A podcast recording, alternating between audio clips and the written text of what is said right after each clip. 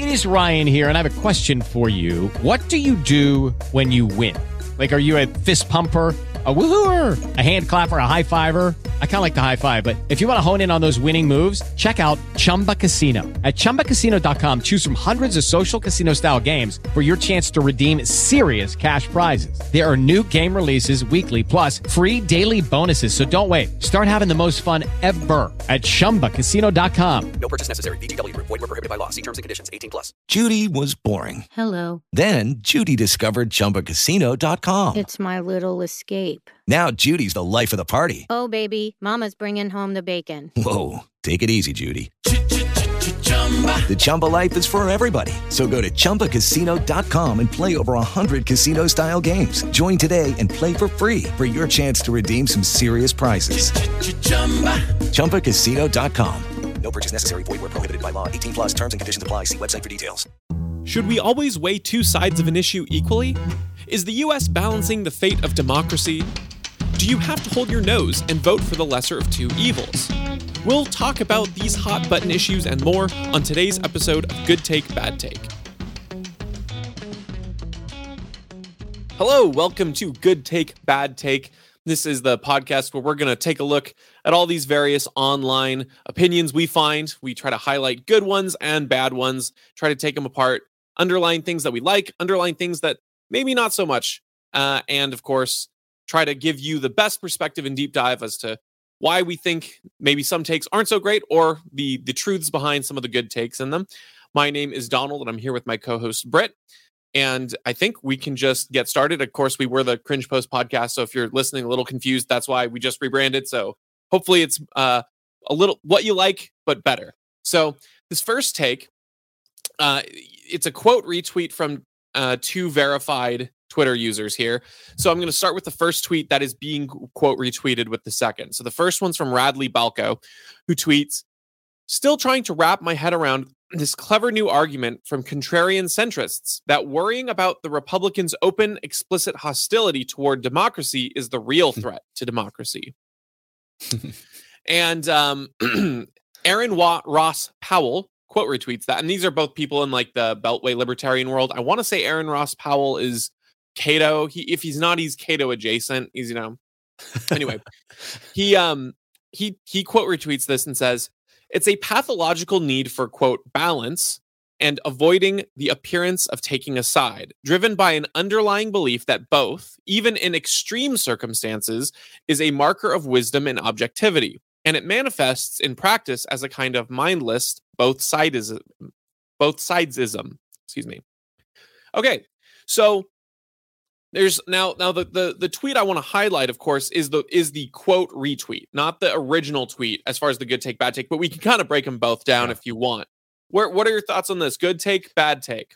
Oh, I think it's uh, uh it's funny. Did we was it the last episode or it must have been two or three episodes ago we had the the last Jedi uh a take where it's like, yeah. oh, when, when you say that both sides are bad, you're just enabling uh, the worst uh, in, in in all people, and you're you you you fall onto the side of fascism. I didn't know that Aaron Ross Powell was uh, was Cato adjacent, as yeah. you as you call him, which makes sense because I think this is a bad take in a lot of ways. Some somewhat good, um, but like it's no, I think it's a good take.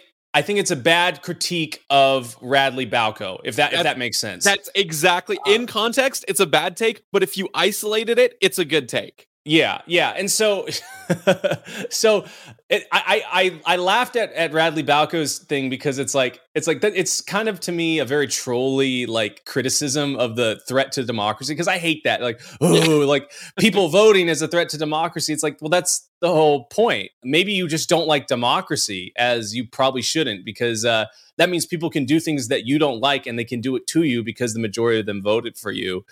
Um, so Aaron Aaron Ross Aaron Ross Powell's critique of that like yeah like I think there are a lot of people that do have the uh like well there's wisdom in both sides and it's kind of a copped out to instead of like actually choosing to like choose something that is good or to actually say like hey no that's wrong. It's uh, it's almost a way for them to get out of conflict um, but yeah, you, tell me your thoughts on it. I, I, I, this is where I was thinking we'd have a little bit more discussion. Yeah, yeah, for sure. So, so a very very easy bad take from Radley Balko. I think you you you know summarized greatly there. The, this oh man, they're you know it's funny because what what are they saying is the hostility towards democracy? Well, they'll probably cite it as election denial and January 6th, okay?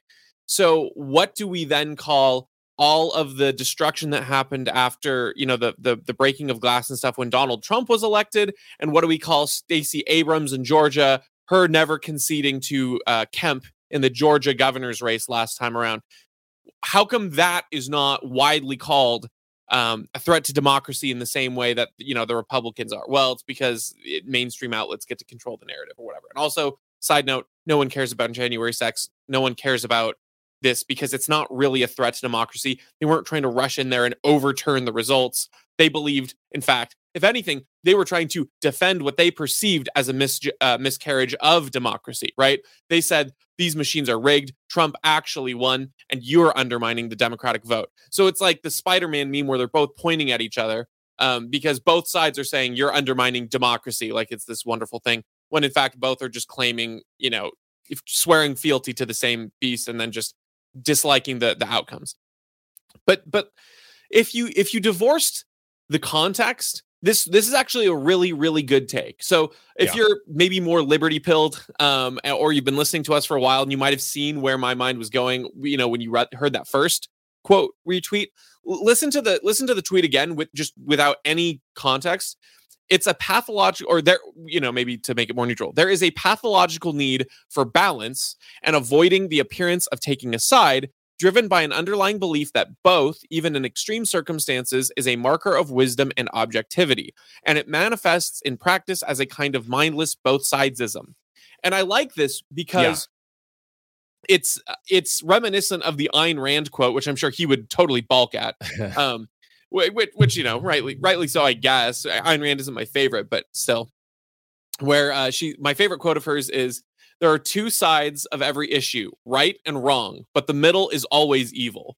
And and that's I wouldn't put that as, you know, an absolute rule I live by, but it does highlight I think what a lot of people love to to act when they're what's the um the, the memes about the enlightened centrist, you know, the the guy who mm. comes in, well, I think there's merit to both sides. And a lot of the times that isn't the case. Now, of course, in this particular instance, when you you know marry it back to its original context, I think I think there isn't a, a both side you know take. He's correct but i think he's also on the wrong side of it. I don't think saying the, the republicans are undermining democracy is the right side. I think that if you buy that narrative you're on the wrong side because it's they're just being dumb and the democrats are are weaponizing it to panic people into a frenzy over nothing.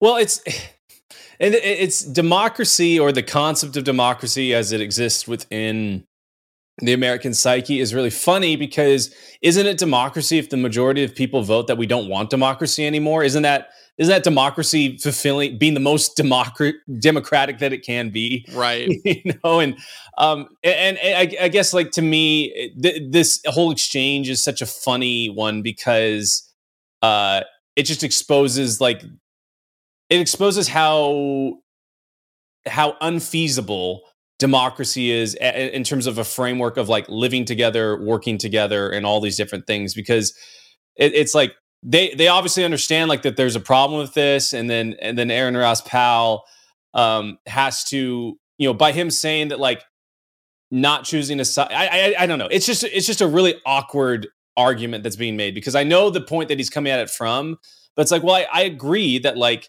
democracy shouldn't exist um, I also agree that like being someone in the middle and being like, oh, well, I have to have you know both sides or whatever, um, and that makes me objective and therefore good. Uh, is is is is more just you probably will side with evil because you're not actually doing anything and you you refuse to acknowledge that there is a side that's evil. I just don't like the side that he is deciding to call evil as evil. So it's like it's weird. It's it is good and it is bad. Uh, it's good in a vacuum, bad from the the context that he's trying to put it in. Yeah, and and it's funny because I think every time I hear this take, I always I always have to make that disclaimer because I've seen the, the critiques of centrism or both sidesism. I've seen them done well and I've agreed with them, but I've also seen them done poorly. And so it's like, I agree with this, but the way that you're presenting it's wrong. An, example comes to mind. If you ever watched that HBO show, I think it was I think it was an HBO show uh, called The Newsroom, I think. I have never And- watched it. No. Okay, yeah, it, it, it was kind of like a more modern. Um, I, I it, it, it didn't take place in the White House or anything like that, or or in Congress, but it almost felt like a little bit more modern, uh, uh West Wing of sorts. But you know, it's this it's this you know media outlet news newsroom trying to actually report news or whatever and at one point this very thing comes up where they're like you know sometimes there aren't two sides to a story there's just a right and a wrong and the way that it was presented was very clearly like agenda driven and i'm like Yeah. well, yeah, you don't always have to present two sides to something, but you do have to provide full context because in in the in the way that you know in the show's situation, I remember thinking, yeah, that y- th- there may not be a right, you know, two sides to an issue to say like is slavery good or bad, but there can be consequences to say, you know, is there is there two sides to we need to invade this country to stop slavery, right? Because there's unintended consequences and there's Sure. a lot of things like that, right? So, so you know, th- th- this kind of argument gets twisted, and I think the January 6th thing is a way where it gets twisted.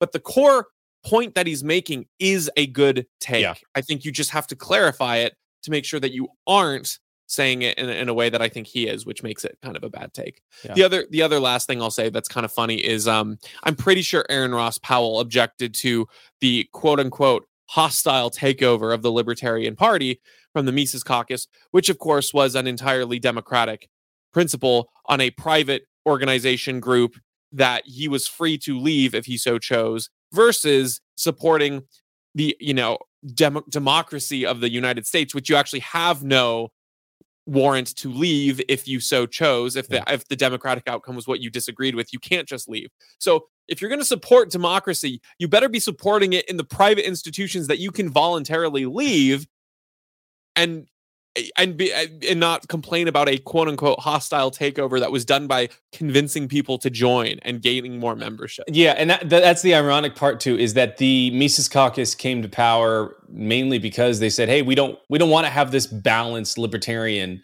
thing. We want to have libertarian anarchist messaging. Uh, we choose a side in this, and we don't try to appease both sides where we're like the the third party alternative. It's like no, we we are distinct and separate and different." Um, and so that, yeah, that- when you said Cato adjacent, it it just made me chuckle because it's like, oh, this is like so anti what that those group of folks Yeah. usually usually talk about. Absolutely. Okay, we'll move to our next uh, take here. This one comes from uh, Susie or Suze, I assume it's Susie uh, Morrison, who tweets I don't care how cute your clothes are. If you charge a higher price for plus sizes of the same item, I will not buy it. If it was really about the cost of extra fabric, you'd charge less for extra small than medium, right? But we don't do that, do we? Thank you for coming to my TED Talk. So this one, I actually went back and forth in my head a little bit while I was considering it, uh, and I came to a conclusion. But I want to hear yours. Okay, I say bad, like very Yeah. bad take. Um, Yeah, mainly because so I, I have some experience with manufacturing overseas, mainly with like te- like technology, not necessarily like fabrics and, and textiles and things like that. But uh, manufacturing relies on this concept called tooling, which is uh, the to mass produce an item. Um, you decide, okay, I'm going to mass produce this section of item, and there's there's a there's a fixed cost to getting the tooling set up to actually produce it because you got to you know set the measurements and you got to set the actual parameters and you got to bring the machines in, hook them up, get them all programmed and everything like that. And uh, so when you do that, you're doing it with the knowledge like, okay, there's there's a certain amount of fixed cost, and I'm going to uh, I'm going to divide that fixed cost over the number of items that I anticipate selling of of of that item that that tooling was, so you can spread it over that. And so if you sell less, right? If you're if you're producing an item that sells sells less of that single item of, of that item, um, that means that the tooling cost is actually more uh, per per item that is produced. And so, yeah, maybe you it, it- the material cost doesn't really matter. It's it's insignificant in a lot of ways to the actual setup. And so with this, it's like okay, and I I'm not saying I know the actual market for for plus sizes or anything like that, but I'm assuming within this instance that you know maybe if there's you know small, extra small, small, medium, and large, and and plus you know extra large, um, that you'd probably you know 80, 90% would fall within that extra small to large range. And then there's maybe 10% of the market that's beyond that. At least in my days touring with a band and selling shirts, that's how, how it felt to us. And so the same tooling cost that would apply to a large or medium, um, but is spread out across, you know, the 90% of shirts that are sold. Uh, now that same cost is going to be applied to to the plus size, and so therefore you need to charge more for it, including more fabric and things like that. Um, and, and, and the fact that you're going to have potentially more risk in uh, in um, in product left over. So yeah, that's that's exactly it. And and the thing to think that that sort of I was trying to consider, of course, was that you know she somewhat tries to anticipate this this tooling cost that you bring up by highlighting, well, if you, you charge less for extra small than medium, then you'd be consistent, but they don't do that. And and you know, something that came to my mind was, well, I'm sure that for one, it, you know, every storefront is different. I actually have seen, especially independent, clo- eh, you know, people who make uh, smaller amounts items of each who do charge less for smaller sizes, especially if you go to Etsy or something like that. Sure. You can often find the products in the different sizes and they go up for literally each size because the material costs affect smaller manufacturers you know if you're like an More. individual person Yeah. or you have maybe like a single machine they do impact you more than a broad chain but the other thing is like you said um if if you're going to sell less of an item and it's less efficient for you to make a higher number of that item then if that's the case with your extra small because i imagine that you know somewhat of the of the bell curve of your of your average typical clothing sales is you know the, the very very small you're going to have low and then as you get into you know small medium large x large and then xx you know et cetera you're going to have that sort of bell curve. The difference between charging more on the xxl side of things versus the x uh, xs side of things is that the xs does use less fabric so it might charge the same as a medium but that's being set to the standard pricing of a medium, not to the standard pricing Yeah. of the extra small. So it's not, you know, this person's thought process is they are charging the base rate for what an extra small should be, and they're keeping that price the same all the way extra small through medium or large or whatever. And then once you hit the XXL, then you're only charging more. When in reality, the medium price is probably set by the one you will sell the most of, and then it works down from there. And so the XS size is actually being charged at a higher rate than the material cost would otherwise be. But because it's irregular, you have to charge up for that. But because it's smaller, it's using less material. So you're actually not losing as much That's on the material cost there, right? So it, it all depends on where, you know, it's like with with charts or or data or anything. It just depends on where your starting point is, how how the data is going to skew. The other thing to think is that for for I mean, I wear like an XL shirt, you know, uh, for the average. I don't think I've ever been charged more for an XL. Like you, in order to, for for shirts, other than maybe like again specialty type things like on Etsy or the standard size goes fairly large before there's any kind Yeah. of upcharge. So it really has to be that low uh low frequency the of of purchase because the other thing to think about is you know everyone who's born starts at some point at an XS. So the market for XS is always going to be higher than Yeah. like XXXL because not everyone gets to XXXL. That is a rarer, less frequent place. And and even if that sounds ridiculous, like people like buying, you know, like band hoodies for their babies. People like buying specialty clothes for for their little toddlers, even if the toddler isn't into that, you know, particular band or into that style or whatever. People like doing that. And like I said, everyone comes from that size. So all of those factors go into this. The only part of this take that I liked was if you make that decision, I appreciated that she said, I will not buy it. She didn't say they shouldn't be allowed to do this. There, she didn't say there should be a law mandate. There was none of that. It was a, I'm not going to do this thing. And you're trying to make that case. So I appreciated the fact that she was trying to make a case. I just think she was making the case wrongly. Yeah, she's making the case without full knowledge of like the whole process of manufacturing and how products are, are, are brought to market and the accounting behind how margins and profit is calculated. And I I, I agree with you in that like I don't I you know I, I wear large to extra large depending on us tall guys generally have to do that because even though my frame probably fits like a large or a medium, it, it, it would uh if I lifted my hands above my my head, I'd, I'd be showing Get a that belly nice little midriff. yeah, I know exactly. Um, but uh, I don't think I've ever paid more for an extra large.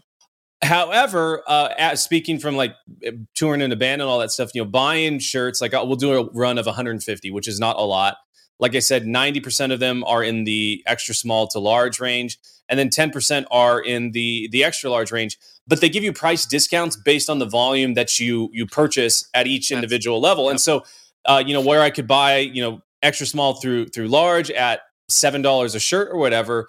The extra large, because I'm only buying 15 of them, uh, the only price break I get is maybe 12 bucks, right? So it's it's literally five dollars more expensive but I'm still gonna because I just don't want to have anyone feel bad or anything like that. You know, when we're selling shirts, I just everything every shirt is twenty bucks or twenty five dollars, um, and that's what it is. And I'm fine eating that cost just so I can serve a, a, segment of the market and and have everyone feel good and not run into someone that feels this way.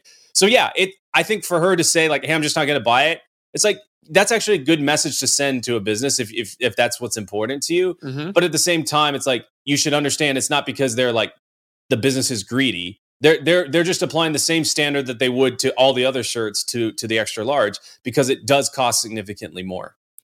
Yeah, in order to to have this perspective, you almost have to simultaneously believe that the business is you know trying to specifically target XL people or XXL people uh, because of this internal evil bias and simultaneously is willing to eat a loss yeah. and giving discounts to people who are buying mediums or larges or whatever the, the highest size but the same standard rate is which i just think is really funny to think that the business is more willing to spite you than it is to you know Get money. make, make money. Yeah exactly which maybe there are cases of that but it's I, the vast majority is probably not that way. Yeah absolutely.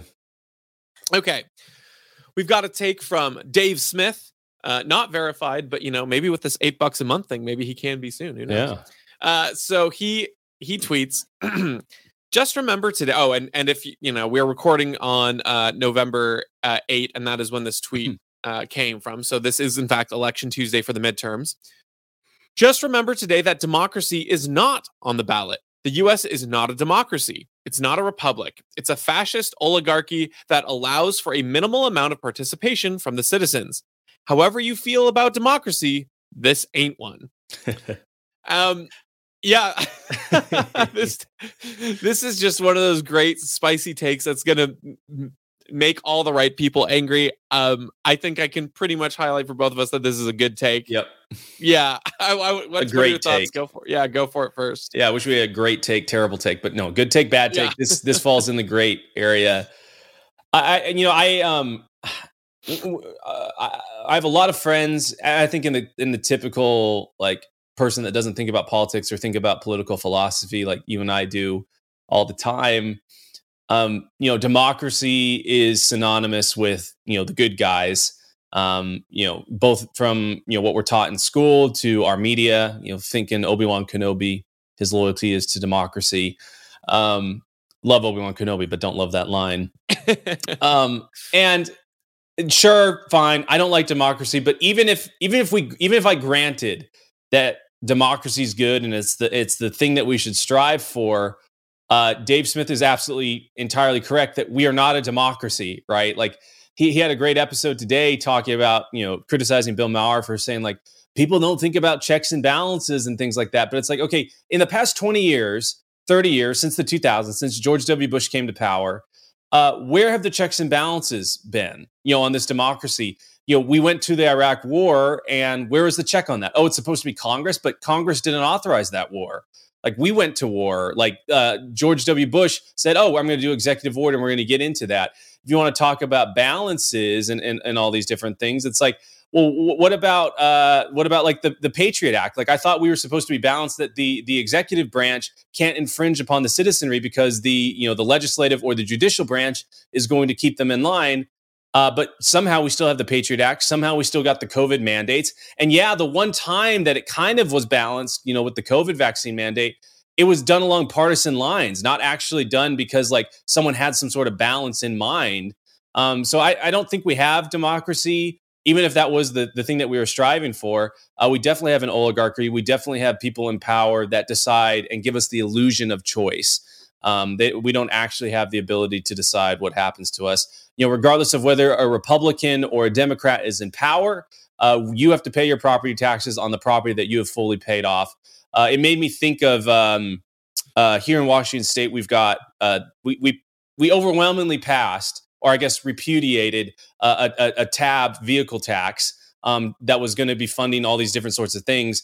And then the uh, the state of Washington sued, basically trying to nullify what the citizens said about that tax using money for lawyers that they had already taxed from us. So if, if you want to know how the entire government works, they will use your money to fight you at the end of the day to enforce laws to take more of your money.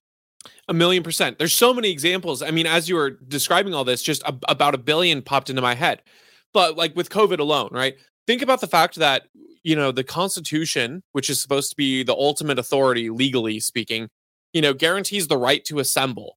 And yet, COVID governors just shut that down, said, Yeah. you know what? If it's a public space like a church or something like that, you can't you can't gather. Even though the the Constitution is supposed to be a check on authority like that.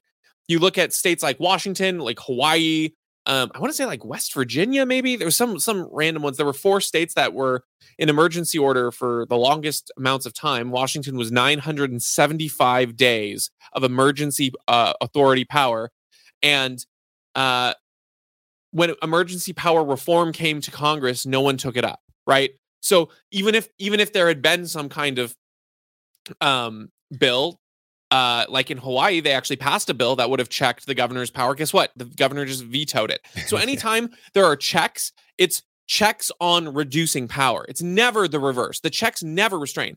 You want to talk about over, overriding the will of the voters, like with the $30 car tabs? For the last hundred years, over 10 times, Washington state residents have voted to reject amendments to the Constitution that would make a state income tax legal. So, what did the legislature do? It passed a capital gains tax, Yeah. which is an income tax. And they just said, no, it's not an income tax. And now we're in a legal battle with it because guess what? They want the income tax, even though Washington voters, again, 10 times, 10 different votes over the last 100 years. The last one was like in 2000, I don't remember, it was like 2016 or 17 in different places. I don't remember. But point is, um, no matter no matter where you are, these checks and balances only go in one direction, and it's never on actually restraining government. And when it does, it does not last very long. Um, especially when the the the, the progressive uh, institutions start churning out the people who are supposed to be enforcing these laws. So any particular good you might have thought existed with the you know the conservative notion of a you know judicial review those positions are being filled by people who believe that the government's primary role is to run your life. And they believe that the the person's primary needs should be fulfilled by the government not earned by you know their own work and ethic and things like that. So yes the US isn't a democratic republic in any meaningful sense. It's really not. Um and and so when when people are trying to say you know we have to to, to vote for for democracy or whatever it is uh i just i don't i don't see how that correlates to anything um other than th- th- i guess i guess the closest you could argue which i don't think is what people say mean when they say that dem- democracy on the ballot is maybe if there's an overwhelming ousting of every single person who is responsible for the covid lockdowns and every other kind of restriction if they all lost their jobs that might be the closest we have to getting democracy on the ballot but that's not what people mean when they say that so yeah i don't think i don't think that uh i, I think his take is good here um and I, I don't i don't think he's wrong Yeah. Have you ever um have you ever read like a, a marketing person's resume, like a digital ads person's resume? With the Lucky Land slots, you can get lucky just about anywhere. This is your captain speaking. Uh, we've got clear runway and the weather's fine, but we're just going to circle up here a while and uh, get lucky. No, no, nothing like that. It's just these cash prizes add up quick. So I suggest you sit back, keep your tray table upright, and start getting lucky.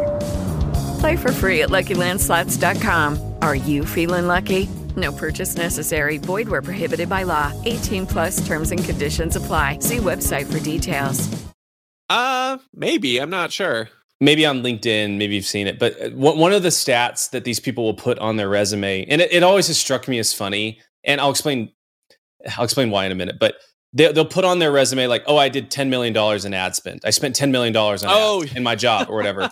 and like what, what, what these folks are doing like it always struck me as weird. It's like you spent ten million dollars, like you're going to lead with that. So if I hire you, you're going to you're spend ten million of my dollars. That's your expectation. But what these folks like in the marketing world, what that means is I spent ten million dollars and I got a return three x or whatever of that, right? Like because Right, that's how right. marketing it's measured in conversions, you know, cost per impression, all this different thing, cost per conversion. Right. The problem with the government, though, is that you are literally voting in people that say they, they want to be able to brag about spending your money and they don't have to get you anything for it. It doesn't mean, you know, if they spend $6 trillion, it doesn't mean you actually got anything back for it. It just means they spent it. And that's the only metric of success. And so the absurdity of democracy is that we think every two years, every four years, we vote people in and we're taking a vote on who's going to go spend, take our money at gunpoint and spend it with no assurances that we're actually going to get something in return. And that's the measure of success they all campaign on. Um, and that's that's why it's such a bad system, right? Like, how about we just let the people that made the money decide where they're going to spend it because the people that actually made it are probably best qualified to decide where it's spent, as opposed to these politicians who get elected uh, through a popularity contest uh, and have never generated anything in their lives. Yeah. Uh, just look at the uh, Pennsylvania Senate race. Uh, either way, the, uh, either outcome of that is is a It's travesty. terrible. i- Yeah. unless they magically elect a, a beautiful libertarian candidate, which somehow it doesn't seem the polling's going that way. no, probably won't. Okay. Uh, this next tweet uh, reads The same ones threatening you about the death of democracy are the same people who had no problem with NSA mass surveillance, engaged in mass censorship, locked people down, fired people for not getting vaccinated, and kept kids out of school for nearly two years. Well, having just gone on a, a rant about the, the death of democracy, I think it's quite a clear that this is a great take as well. Um, I think I, you know it's it's funny because these people I you know if we want to pivot a, uh, from from our last talking points a little bit I think a lot about how there's this all the talk about election safety and integrity and stuff like that and it seems like right now the the the the political right is very uh, we need to track these ballots and we don't want them going into electronic machines that we can't see. The left is very much trying to say nope we need total privacy of all these ballots and, and things like that.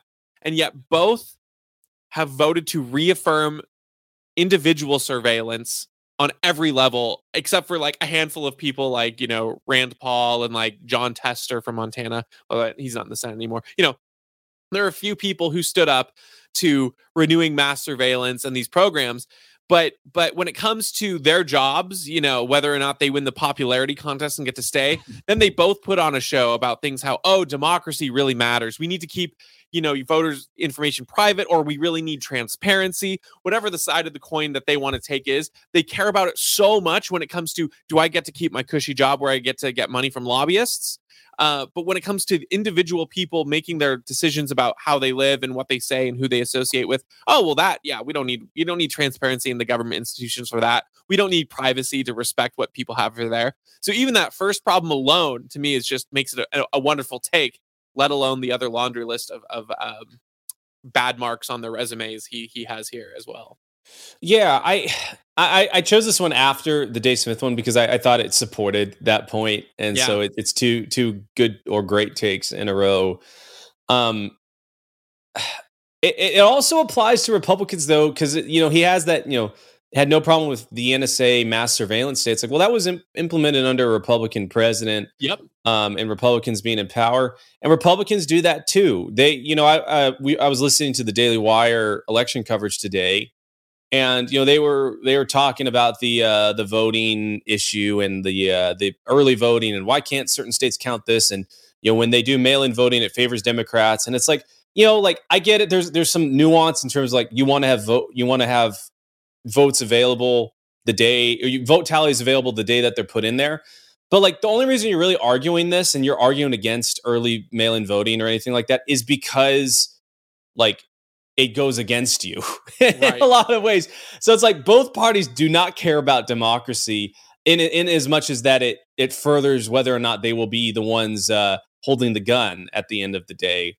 Um, because you know, it, I think there's a there's a I don't really care because I don't like voting. I don't like democracy, but there's an argument to be made that no, like being giving people the best and most flexible way to to make their voice heard is the most is the best way for democracy to be implemented because the core of democracy is that everyone gets a voice in everyone else else's lives. So uh, yeah, it actually is democratic. You can make a case for it at least that is democratic um, for everyone to have early voting and all this stuff. And if it if it favors Democrats, then so be it. Ben Shapiro, like it's uh, that's democracy at work. So you're either for democracy or not for it. And I wish you would just come out and own it and say, yeah, we don't like democracy uh, it's wrong and bad. And it's not only because we don't win when they do these sorts of things, but when democracy is actually implemented to the fullest uh, way that it can, um, you know, it, it's it's a bad result anyways. So they, they always get really close to the edge, but they never quite go over. You know who's the biggest hypocrite on this is our favorite, many, many featured on cringe posts, uh, Joe Walsh.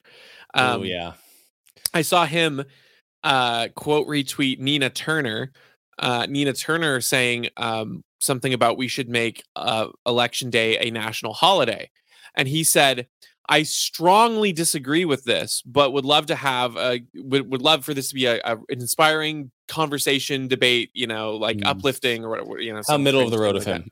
yeah, I know how about both sides of him."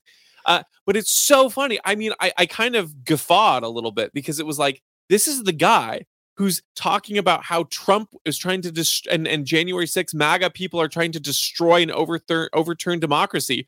And then he's like, well, I don't think it should be a national holiday. And you're like, okay, I really don't think there's a good argument if you truly support democracy and you truly support this idea that everyone should vote, like those cringy, you know, doesn't matter what your voice is, just go out and vote. That, you know, no one actually believes that. But you know if that, that that's the side these people try to take and then you're like well i don't think we should make it a national holiday it's like why not because if you truly think democracy is the sacred institution the only reason why you could not you would not want it to be a holiday is because you realize that the more people vote probably the more left people the more you know they they vote which i think is true like i think if you took a pure every single person voted they're obviously going to vote for the party that promises them more things outright. Yeah. Now, I don't think that makes Republicans like good. I think it makes them usually slightly better, but it's not enough to to to outright say like you should go support the Republican Party um, because they all they end up giving people what they want to because it becomes a race to the bottom of oh crap we need to get voters. I'll give this handout. I'll support this voting block this group. But I think if you you know if you if you on on face if you got more people voting I do agree. I think I think you would get a, a much bluer uh, a much bluer turnout um, for for these democratic elections. So if you if and Joe Walsh no, probably knows this too, and he's in this confused middle ground of again what was the thing he said the other day uh, being a woke uh, woke conservative, woke or whatever it was, yeah. um, where he still wants his team to win, but only the neocon kinds, not the uh, not the MAGA kinds. But it doesn't matter because they're also going to lose in this particular instance. I think. Yeah, democracy the most democracy it can be is everyone being able to vote but we all under implicitly understand that that is a problem to have someone else have a say in what i do in my life. And if that's true at the individual level why the heck do we do it at the mass level at the nation level um, eh, or any level at all? You know other than voluntarily like hey a group of people decide to get together. If you don't want to be part of this group then leave. But we don't we don't have that option. Uh, you you have to if 51% thinks that you know 80% of your uh, of your income should be taken away from you then too bad. Hopefully you can make it for the next 2 years and vote someone else in. I really i just really want to hear i've never i've never heard an adequate defense with someone and i'm sure there exists so if anyone knows send it my way um, if it's like a recording or or someone i can talk to but i've never heard someone defend democracy be able to defend the the tyranny of the majority argument against it. I've never heard it's an, an, adequate defense. I think so. Dave Smith again, lo- love Dave Smith, but he he said the only strong argument for it that he's heard is a Mises argument that it's the only. It's not the only. It's preferable in a lot of ways because it's a peaceful way to make power change hands. Right. But I'm just, I mean, I just, people who are d- democracy absolutists, uh, they, sure. you know, how, how do you defend the idea that everyone could vote that anyone with blue eyes has to be personal slaves of everyone else you know and then the blue-eyed people in the us are, are a minority and guess what everyone gets slaves and it just sucks for that and and if it's democratically decided is that not the right course of action yeah i, I don't know it's um, the fact that oh yeah the fact that they would grant you that a, a morally wrong outcome can result from democracy means that democracy in of itself is not a good thing. Exactly. It's a system that can be used for good or ill. And then it- the burden is on them to say that it needs, it's going to be presenting these good or bad things. And I think it's very clearly over the past. Well, it's presented as it's it's the voice of the people, so it's always good. Well, Right. No, obviously not. Right? Like we, uh, what majority of people supported slavery. You know, majority of people supported segregation. Majority of people supported lots of awful things, um, but that didn't make them it, it right. So there, there is a higher, uh, higher moral ethic to adhere to than oh, the majority is right. Exactly. Okay, our next uh takes come from this. He's a public figure, so you can. and, okay, Owen is it straight Strachan Strachan? Um Yeah.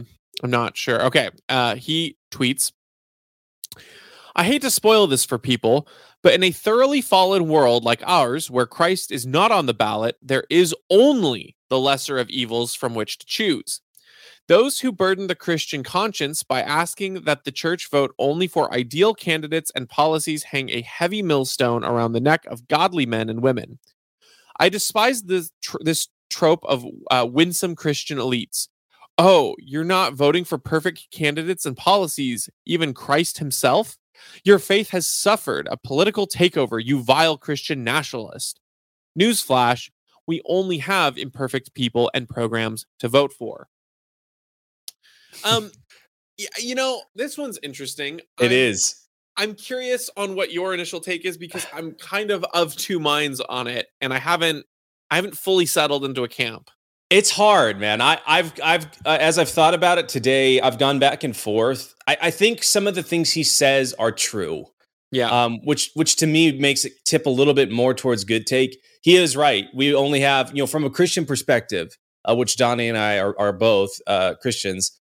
Um, he is right. We, uh, in our philosophy, in our, our religion, there are only evil people. There is no one perfect but Christ.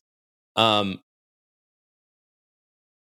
that being said, I think that the institution of voting, the as we kind of have already talked about, this institution of that, it, it to me is aggression. In that I am going to, my neighbor might not agree with what I want to do with property taxes, um, or maybe even there's my house is not worth as much as my neighbor's, um, and I want to raise property taxes. It is wrong for me to think that I can force against the, the their will my neighbor to pay more in property taxes. And so like this whole like I think there to me the the uh the whole concept of voting of choosing the lesser of two evils or whatever is evil in a sense because I'm I'm forcing my will upon someone else. So I don't really opt into the entire framework of like that I have to choose um someone that's evil because I think that the act of like forcing is th- that being said, you know, I think that Christians are called to try and make a more just and righteous world,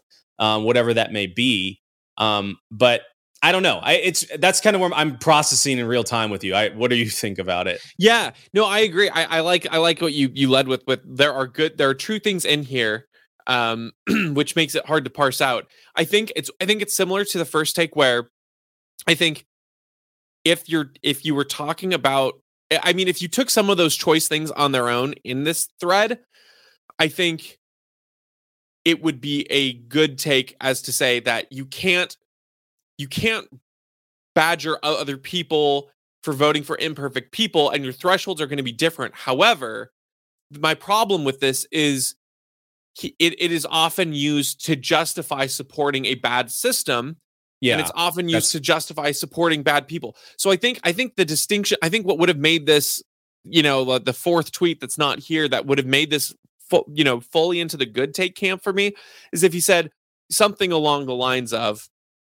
that isn't to say there's no threshold by which someone can be you know multiple options can be precluded from a vote you know um, I think the way that I think about dem- you know demo- you know whether or not you are you and I like democracy or dem- democratic republic system we're in, we have this minuscule ability to put your pebble in one of the coffers and sway something somewhere. And so you have a lot of particular options that you can choose to affect some kind of outcome, right? Inaction is doing something, putting your name or filling in the bubble by someone else's name, that is an action Um, and so I think that you need to to recognize all this, but also recognize that there, you know, there are ways that you know it's like okay, if someone's to give you 50 lashes and someone's going to give you 49 lashes. On the one hand, I don't totally blame the guy who votes for the 49. But I think even in the context of admiration, when you see in like in like a piece of media or something, the hero refuse to to to to bend the knee to the 49 guy and just, you know, stand up and refuse to, to bow to either, you cheer that guy Yeah, because you you know there's something morally right about not submitting even if there's a slightly better outcome technically if it's if it's a horrible thing still there is some merit into not volunteering into a system that promotes evil in that way. Now again the the the, the reality that he mentions is we live in a fallen world. We have fall imperfect people imperfect programs imperfect policies. But i think that this guy also would recognize that that doesn't mean that if you know your choices are uh you know kill your your son on the left or your son on your right you know you you don't get to make that that call. You don't get to choose. You would do everything you can to fight it. You wouldn't just say well i'm at risk of killing both of my sons so i'm just going to kill the one on the left. Like that's that's also that's an immoral choice to make just as much i, I would argue and, and as to trying to stop. Now does it seem desperate? Does it seem like sometimes it's an impossible thing to overcome Sure, but that's also why we're in this system to begin with, is because so many people believe that. So many people think that we're trapped in this system. And it's not to say that magically everyone could just come out and and rescue us from the oligarchs if they wanted to, but that's certainly how you get things started. If we want any kind of change in a country, you actually need people to wake up. And that's not always through the ballot box, but shoot, I mean, if you could convince, you know, 60% of people in an election to write in some guy who's not on the ballot, they would have no choice if but to recognize that candidate and the very and that would be the minimal impact, right? Because if they ignored that outcome, you would wake up even more people, right? So this take to me, it's it's like it's missing that that key Yeah. context of of like there is a threshold where your vote actually isn't a good thing, even if it's technically a lesser of two evils. Yeah, it, this uh, you succinctly put you know in, in like 20 seconds what I what I tried to what I struggled to say for a long time. But like you're saying, the issue with it that it's missing is that there are some candidates or there are some lesser of two evils that are not much different than the greater evil and have crossed certain lines that to participate in it at all would be evil in and of itself. And I, I and this logic has been used to justify. I remember at college some people telling me about how you know, uh, like City Church, uh, a, a really uh, they're not called church owned, but a large church here in Seattle. Uh, you know, from the pulpit was was was saying that well, yeah, we don't. You know, George Bush hasn't done a very good job in some ways, but he's Republican and says he'll be pro life, so you need to vote for him. Um, and it's like, well, no, like George Bush has killed innocent people in the Middle East that should not have been killed. And that to me is a threshold that I don't want to vote for. I think that Trump also falls into that camp. Um, you know, I had someone close to me make the case in the 2016 uh, election, and they were somewhat right in, in this way that they're like, well, I want to vote for Trump because, yeah, he, he he personally he's done some evil things. I also don't think he's going to be very good in foreign policy or anything like that. But he's going to confirm, you know, Supreme Court justices that will uphold moral laws at the end of it, and maybe overturn Roe v. Wade and all these different things. And he turned out to be right, you know, about that. Like in, in Right. a way, so it's like I'm a little bit torn on my decision to not vote for Trump in 2016, but uh, I am very happy, obviously, that Roe v. Wade was overturned. It's I think Live Action posted that it, already it saved about I think ten thousand, uh, prevented ten thousand abortions, which is which is really awesome. Um, and from our perspective, you know, a child is a life, so that's that's ten thousand children saved. So yeah, I I- like you're saying. I I want to say it's a good take, but I think it's like maybe we could say it's an unwise take. I I don't know. Like it's it's miss it's incomplete. It's missing that part where it's like saying there are some politicians you know, if you if you had to choose between uh, you know Emperor Palpatine or Darth Vader, it's like I'm going to choose neither. You know, they're both they're both wrong. They're both evil. Yeah, Darth Vader's a little less evil. He's not evil incarnate, but he's bad and he will torture you.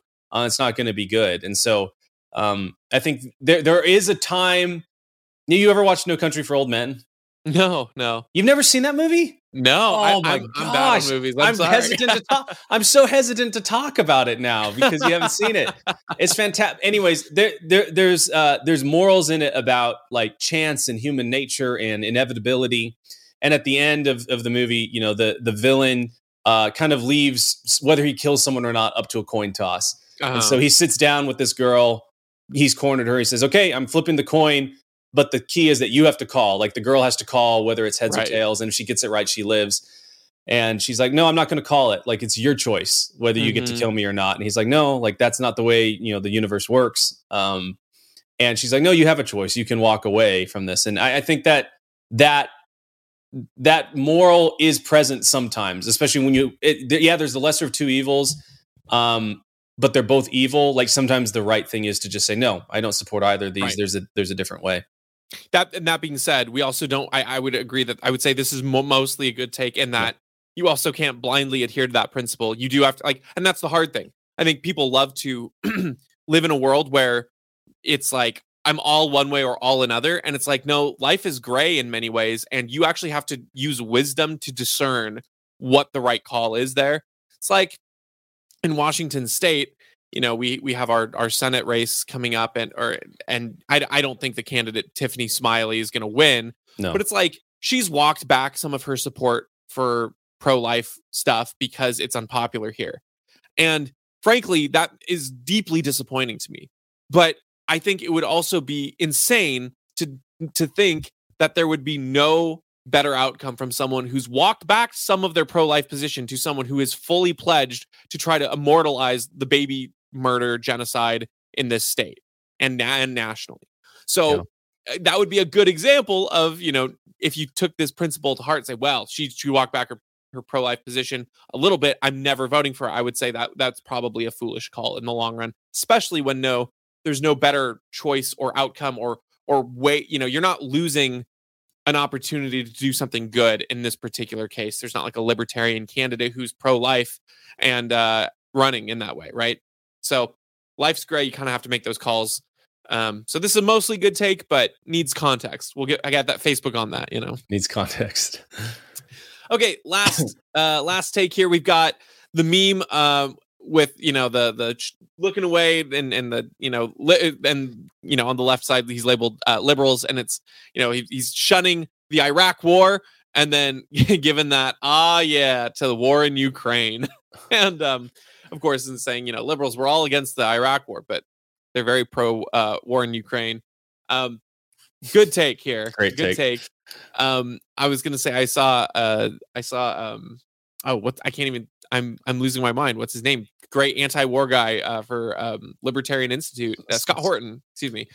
I saw his uh, tweet where he was like, I wrote, you know, I voted for a lot of really great libertarian candidates today, but I also had to vote for a couple Republicans because I'm so mad at the Democrats right now because they are being so awful on things like the war in Ukraine right now that I, anything you can do to run them into the ground and humiliate them is worth it. Yeah. and I was like, yeah, yeah, I think so. Now, I think on the flip side, I think this meme is is great. On the flip side, I unfortunately think um you'd have to take you know this same format and put conservatives and have war in Yep. Ukraine up top, but then you'd also have to say war in Ukraine after midterms and put them like thumbs up. Yeah. I have zero faith that they will not. You know, I think it was Mitch McConnell said, you know, under a Republican Senate, not another penny to Ukraine. And I'm like, I have zero percent faith Yeah. that that is true. What, what's funny is I actually saw this as a reply. Someone posted uh, this same meme format. It's the the the Drake uh, meme. Yeah. Um, they, they posted the same meme format, but they had Christian moms in the left side, and they had Harry Potter in the top, saying like, "Oh no, no Harry Potter," but oh yeah, I really like uh, the Iraq War or whatever. and this person's a very lefty person and has a Ukraine flag in their you know their their profile and all these different things. Right. Um, so like someone posted this to that, and obviously everyone got really triggered about it and and, and Mhm. and said, "Oh, well, actually, or this is different because of this or that." Yep. Um, it's like no, like unjustified war and bloodshed and and funding it are the same, Yep. regardless of whether it is on uh, white people or brown people or anyone in between. Uh, it's just just not good. Yeah, I, I think it's again every time there is a conflict like this, there will always be a group who has to sort of um, posture to oppose it, who really isn't going to oppose it at the end of the day. I mean, think about how many liberals actually voted against Iraq war when it came down to it. Not that many. There were a couple, there were a few.